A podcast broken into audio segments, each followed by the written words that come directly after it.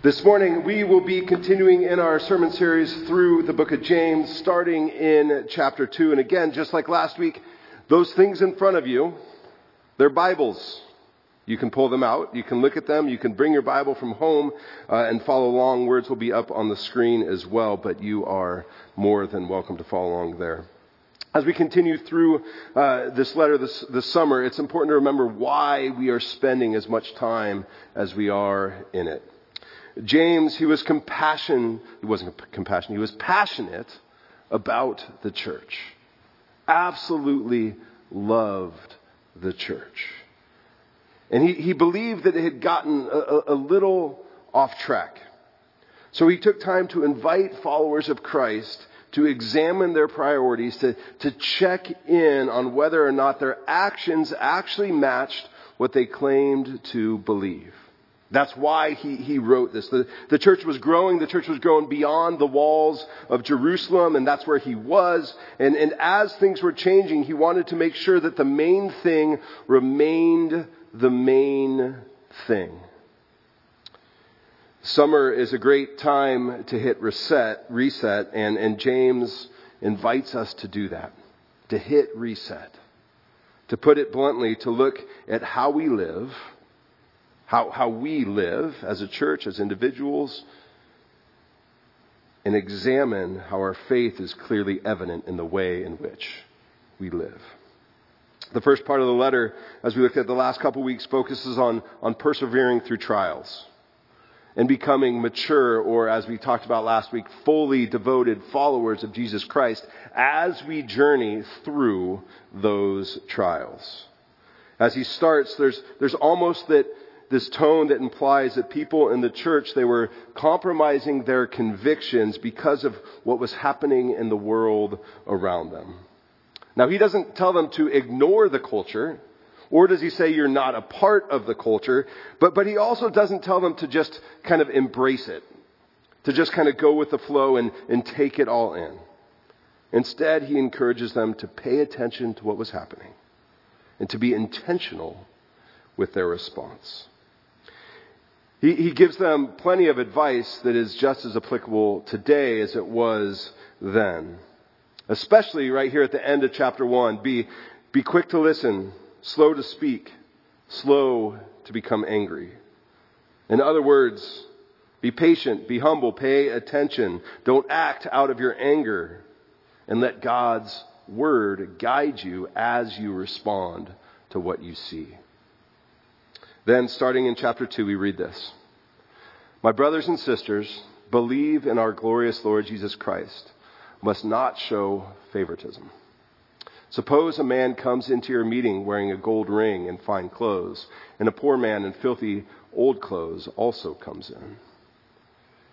If you show special attention to the man wearing fine clothes and say, Here's a good seat for you, but say to the poor man, You stand there or sit on the floor by my feet, have you not discriminated among yourselves and become judges with evil thoughts? Listen, my dear brothers and sisters. Has not God chosen those who are poor in the eyes of the world to be rich in faith and to inherit the kingdom he promised those who love him? But you have dishonored the poor. Is it not the rich who are exploiting you? Are they not the ones who are dragging you into court? Are they not the ones who are blaspheming the noble name of him to whom you belong?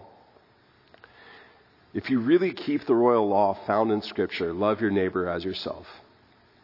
If you really keep it, you're doing it right. But if you show favoritism, you sin and are convicted by the law as lawbreakers. For whoever keeps the whole law and yet stumbles at just one point is guilty of breaking all of it.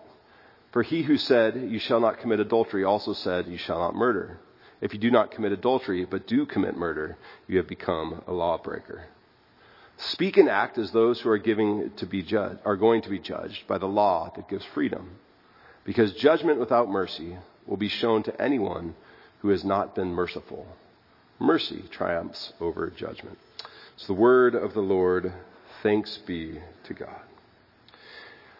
I feel pretty fortunate to have a, a, a, decent relationship with my, my sister. But we weren't, we weren't always necessarily close with one another. She was the know-it-all big sister. Anybody else have a know-it-all big sister? Yeah, thank you. Anyone else want to admit that they're an annoying little brother? She was the know-it-all big sister. I was the annoying little brother. That's just how it is. And then something changed when she went off to college and, and we stayed, we got close together as she went away. And, and to this day, we still talk all the time. Our, our rooms at our parents' house, they, they shared a wall. So from time to time as teenagers, one of us would, of course, bang on the wall out of frustration at something that the other was doing. But the wall wasn't the only thing we shared. There were toys, pets, teachers, holidays, food, the bathroom, all the things that siblings who grow up with one another typically share. I got my license when I turned 16, the day I, I turned 16, which, which drove her nuts. And, and she complained that I got to drive the family van. And she was older. She didn't get to drive the family van. I got to drive it all the time. And she complained. And I'd yell back, it's because I actually started working when I was 15. So I had to have a car so I could get to work while she was just studying because she got straight A's because that's what perfect big sisters do.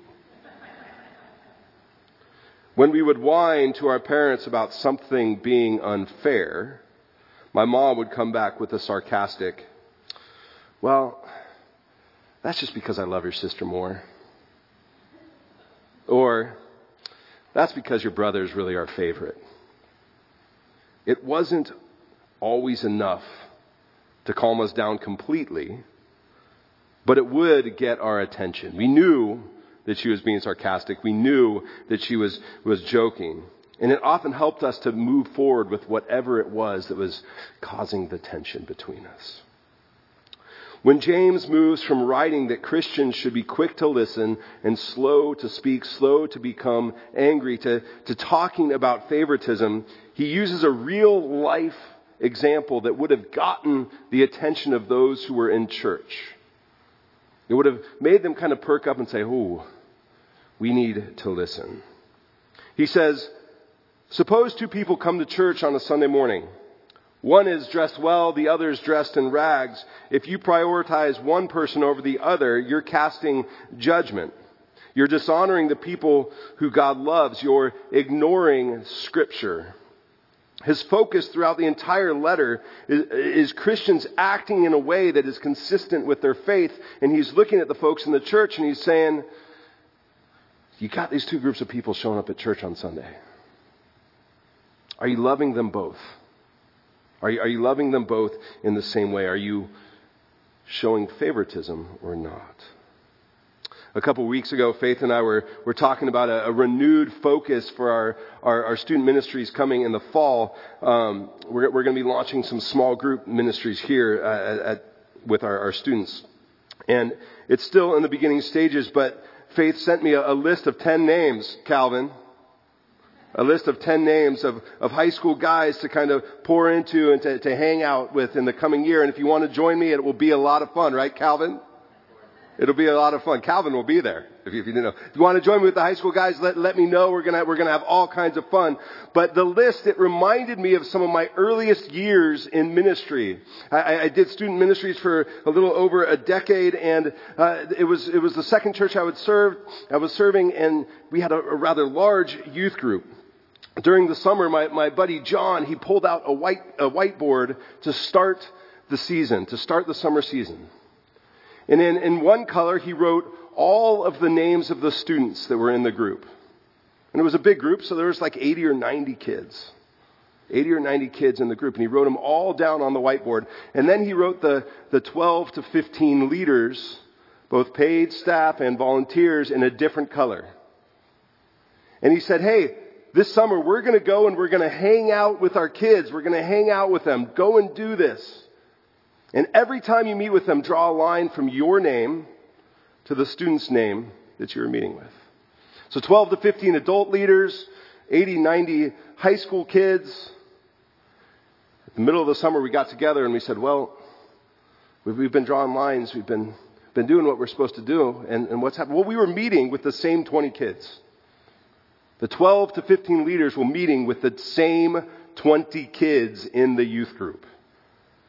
There were 60 to 70 who had not been met yet in five, six weeks. Five or six weeks. Consciously or subconsciously, we had favorites. We, we did. Whether it was intentional or not. And we had favorites, and because we had favorites, students were being missed. Students were being missed. Now, I wish I could say that favoritism or showing partiality is an issue that's a thing of a past or, or something that's just confined to student ministry or to the church that James was writing to. But it's not. It's not. He reminds us that an important part of living out our faith, of acting on what we believe, is learning to set aside playing favorites in order to love everyone within our community. At the start of chapter 2, he, he, gives, he gives us three reminders. It starts with, with the reminder that his readers, the, the people that he's writing to, remember, his letter was going to all Christians, and he, he, he refers out to them as brothers and sisters. It's a term he uses often in his writing, and, and elsewhere in the New Testament, it's used as a term of endearment, a, a, a term to describe a, a, community of people. It could be blood related, it could be cousins. Sometimes it's, it's cousins, sometimes it's, it's a church community, sometimes it's a nuclear family. For James, this is where it all begins. It all begins with the church, brothers and sisters, that, that that tight knit community. It didn't matter if someone was rich or poor, young or old, male or female, if they had belonged to the church for a long time or if they were brand new. It didn't matter. If that person belonged to the fellowship, they had a place. They belonged. Now, starting this way was important for James for a couple of reasons.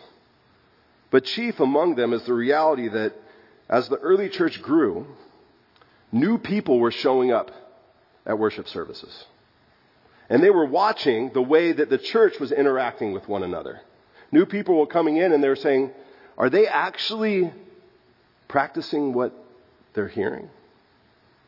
Are they actually acting out on what they claim to believe? It's not all that different from, from the church today when visitors show up. Are, are any of you um, familiar with the, the old folk worship song, They Will Know We Are Christians by Our Love? Anybody know the year it was written? We're getting, we're getting 66. Was written in 66. All right, let's see if we got some church historians. What happened? I'm looking to you, Pastor Dale. What happened from 1962 to 65? This is a hard one. The Second Vatican Council.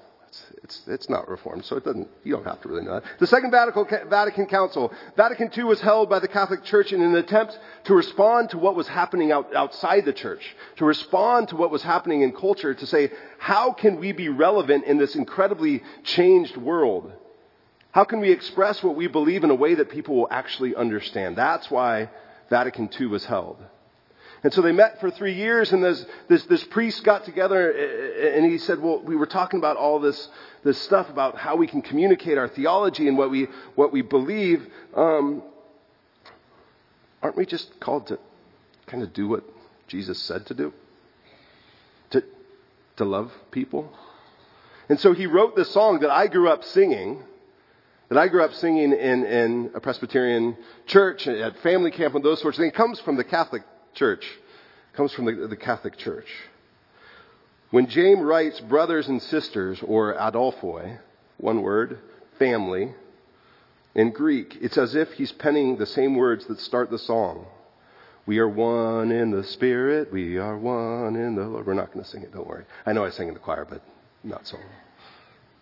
That, that we are called to be one as a church. In one word, James is saying siblings, brothers, sisters, listen up, pay attention. People are watching how we treat each other. Pay attention.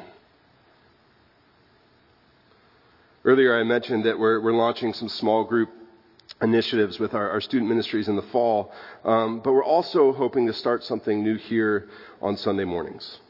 Last month at our session meeting, our elders talked about restarting something that we used to do every Sunday before COVID uh, called the friendship pads, passing the friendship pads. How many of you remember passing the friendship pads? How many of you were like, yeah, that was awesome. We got to see who was in church. How many of you are introverts and hated them? It's okay. You wouldn't raise your hand if you're an introvert, but I'm, I'm, I'm an introvert, so I can, I can say that about myself. If you're not familiar with the practice, it involved passing a pad of paper down the pew, writing your name on it, checking the box to say whether you're new, whether it's your first time, your second time, whether you're a member, kind of, kind of looking at it all and saying, all right, this person sitting next to me today, Darv is here. He's sitting next to me. I saw his name on a pad, so I know he's here. We, we would pass them down. We would kind of, kind of look at them. The, the goal, the goal was to be intentional with connecting with those who we're worshiping with, with those who are, are at church. It's a, it's a great, great intention. But friendship pads alone aren't going to help us connect with one another. And there's, there's all kinds of, of hurdles to them. What happens if I can't read Haley's handwriting? We, we, we don't know her name. What happens, what, what happens if Ted forgets to sign in one day? What, what, what happens? And so what we're going to do, what we're going to launch this, this fall is a hospitality ministry. We're going to have a, a welcome table out on the courtyard and, and our ushers and greeters and staff are going to say, hey, when you arrive at church, go say hi to Cheryl. She's at the welcome table. And Cheryl's going to look down and she's going to say, hey, Bob, Hey, it's good to see you. And not just check a box. How are you doing? How are you doing? Hey, you know, we've got this thing going on at church. Hey, uh, I, I, heard this is going on in your life. How, how can I help you? Hey, uh, we've, we've got this phone number for you. Is it right? Is it the right way to connect with you? Or is it the wrong way? To actually be proactive with connecting with one another. And if you want to be a part of that hospitality team, you can, you can talk to me, you can talk to Faith, you can talk to Jerry, our, our head usher, you can talk to Tom.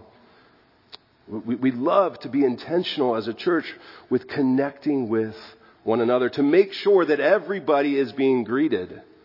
That if I were to sit down and write all your names on a whiteboard, that we wouldn't have anybody who hasn't received a hello in the last month.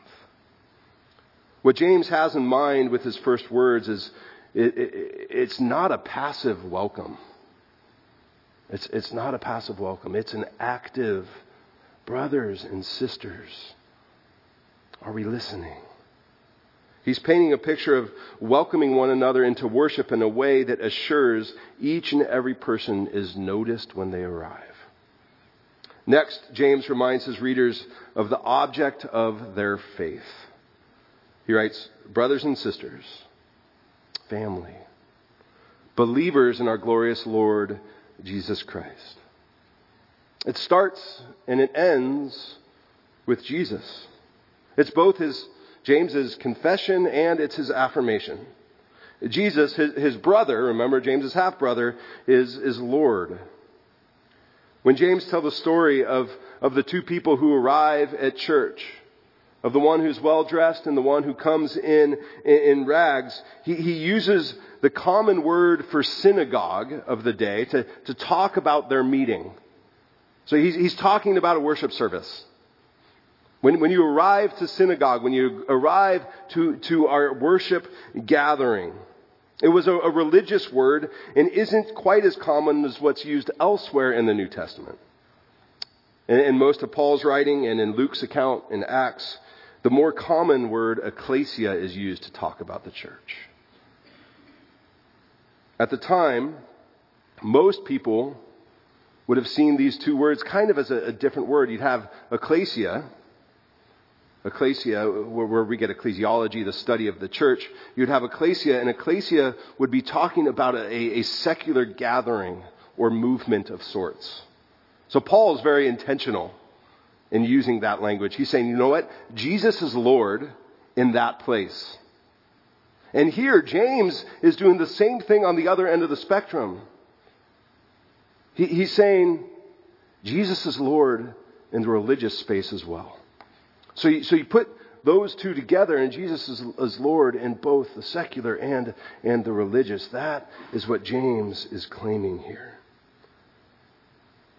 He's doubling down on what Paul and Luke write and reminding readers that, that Jesus is Lord over what we consider religious, what was happening in Jerusalem, where he was, as well as Lord over everything else. And the way that Christians treat one another in a worship setting and in a religious gathering, the way that Christians treat one another when we gather for worship is supposed to be different. It's supposed to be different. But we're called to love one another, to not show partiality. And the reason we're called to do that is because Jesus is Lord. So we move from favoritism toward a life of faith because of who we are, brothers and sisters, because of, of, of who we follow. Jesus is Lord. And because of what we have faith. In the NIV translation, which we read this morning, um, we, we translate this as, as believers. Believers. For James, having faith, being the people who believe, is incompatible with favoritism. They don't work together. Being a people who believe and showing favoritism are incompatible in James's mind. Especially when it, when it comes to treating people with worldly means, those with status, those with power, differently from those who don't have worldly means. Because we believe, we are called to a different standard. Now, the Gospel of John uses the word that James uses here for believers nearly 100 times. Starting with the well-known John 3:16 passage, "For God so loved the that he gave his one and only for whoever believes in him will not perish but have eternal life. It's interesting. If we look at the Gospel of John, unlike here in James where, where believers is a noun, the ones who believe, every time that John uses believe, it is a verb. It, it is a verb, an action word, something you do. The emphasis, is on the activity of placing one's trust and belief in Jesus. Now, Faith is going to talk a little bit more about this this next week, so I'm not going to hijack her sermon, but I, I want to talk about it just for one minute. How many of you um, think that you're really, really, really good with the English language? Come on, you can be bold. How many think you have a great grasp on, on sentence structure in the English language? We're going to play a game. How many of you played Mad Libs as a kid? If you played Mad Libs as a kid, you can play this game. Or if you're an English major. I'll say a, a short sentence, and you respond with the verb. I know I've got an editor behind me. I'm in trouble. I ride my bike. What's the verb? I eat food. What's the verb? He played the game. What's the verb? You sang the song. Sang. All right. You passed. I know it's summertime. It's okay. It's summertime. We can, we can do some, some schoolwork. Now let's do the object and the subject of the same sentences. Same sentences. I ride my bike. What's the object? What's the subject? I. I eat food. What's the object? What's the subject? He played the game. What's the object? What's the subject? You sang the song. What's the subject? Ah, you're paying attention. What's the object? Song. I believe in Jesus. What's the verb? What's the object? Who's the subject? I. Whether we're talking about the Gospel of John and the act of believing, or what James writes when we're labeled as the ones who believe. Having faith in Jesus is something we do. It's not passive. It's not passive. It is something that we do. It is a verb. Having faith is a verb. And James reminds us that it should be evident in the way in which we live. And that starts with how we live together as brothers and sisters in the church. The first scripture passage we read this morning told the story of Abram being called out, of Abram being sent, being sent to the nations where, where he is called to be a blessing to others. He's not told that by God that God's going to make him great for his own benefit.